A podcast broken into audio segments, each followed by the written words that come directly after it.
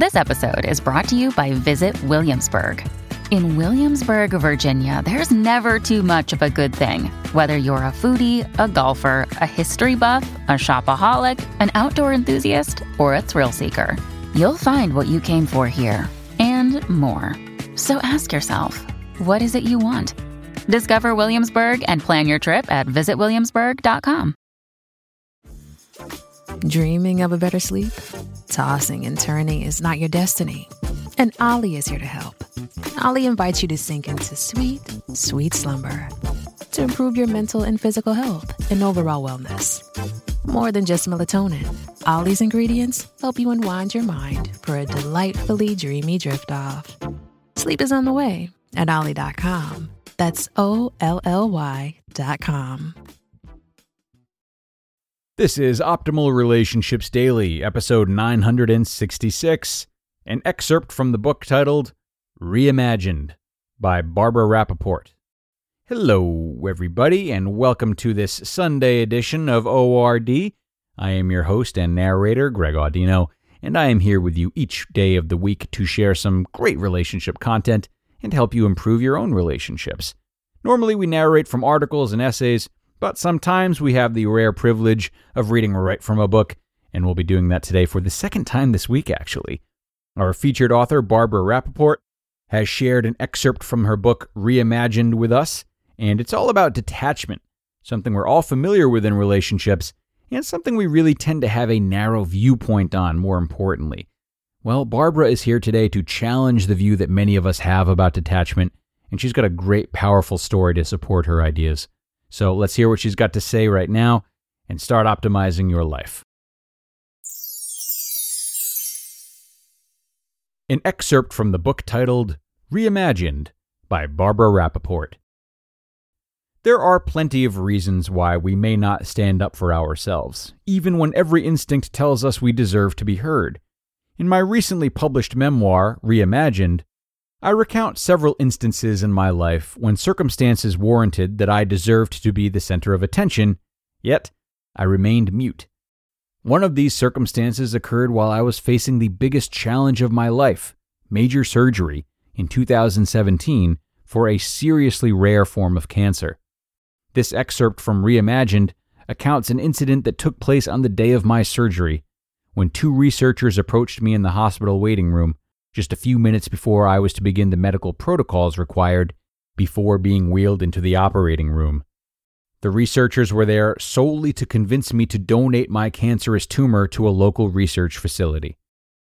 My fury emanated from my disbelief at their incredible insensitivity. They had cornered me. How could they have such chutzpah, the Yiddish word for shameless audacity, to disturb me and my family at such a critically difficult time? The multi specialty care team had known about this surgery for weeks. Why didn't they have these people contact me before today? This interchange opened a deep wound. It brought to my consciousness the rage I associated with countless other frightening times that I had endured in the past, with people who were thoughtlessly ignoring my fears and pain. I wanted to shout at them to stop. But my good self wouldn't dare do that. How could I create a scene at a time when everyone else in the waiting room was facing their own potential trauma?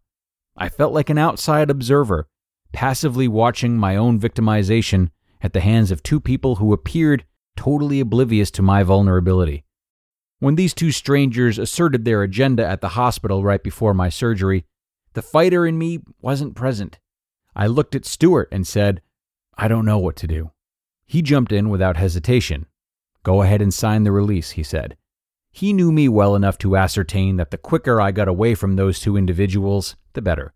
Here was another example of someone in my family jumping in without hesitation to be the level headed decider. I don't know what would have happened if he hadn't come to my rescue. His unconditional love was always with me, but I clung to it more aggressively in this moment. I signed the forms, got up abruptly, and went back to where Jay and Lee were sitting. Stuart was right behind me. I wanted to nestle into whatever little bit of comfort being in their presence might provide before my name was called and I was whisked off to the pre op area. The rationale for why I chose to remain silent is logical. In retrospect, I have come to understand that how I was able to maintain my composure was because of my capacity for detachment. In my executive coaching practice of 16 years, many clients have reinforced a belief I came to too soon after starting my coaching practice. In the context of human interactions, detachment can be seen as positive or negative. When I raise the idea of detachment as a way for my clients to facilitate difficult conversations, they typically react negatively to the suggestion. They equate being detached with being callous, which leads them to worrying that others involved in the interaction would perceive them as caring less. I, on the other hand, prefer to focus on the potential benefits of seeing detachment through a positive lens. In the situation I recounted earlier, detachment is what got me through the interaction.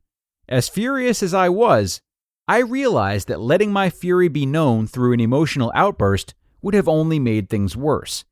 It wouldn't have changed the absolute insensitivity of the two individuals who approached me with the request to donate my tissue for research. It wouldn't have changed the fact that, under more calm and private conditions, I would have enthusiastically agreed to their request. It wouldn't have changed the absolute fear I was experiencing that these precious moments with my family might be the last few I would ever have with them. Rather, it was detachment that allowed me to insulate myself from the researcher's insensitivity and maintain the decorum I owed myself and my family. It allowed me to be sensitive to what all the other patients and their families in the waiting room were going through.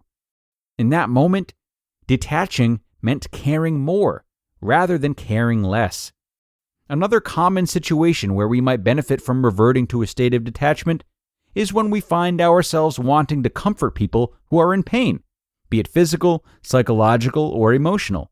Their grief or sadness may naturally spark an intensity of emotion within ourselves. We feel as if what is happening to them is also happening to us. The boundaries between us become completely blurred. While it's unquestionably wonderful to have people in our lives for whom we care that deeply, it can be problematic to empathize to such a degree if doing so leaves us with less bandwidth to be present with them. Inadvertently, we may diminish what they're experiencing by making it more about ourselves. Detaching is what allows us to keep our emotional frailties at bay so that we can come to the aid of those we love when they are in crisis. Any traumatic circumstance can paralyze even the strongest and most courageous among us. Other people may establish conditions which can make it difficult or perhaps even impossible for us to detach or take action. But that doesn't mean they can take away our power. Whether or not we do speak up to assert what we need does not change the fact that we always deserve to be heard. You just listened to an excerpt from the book titled Reimagined by Barbara Rapaport.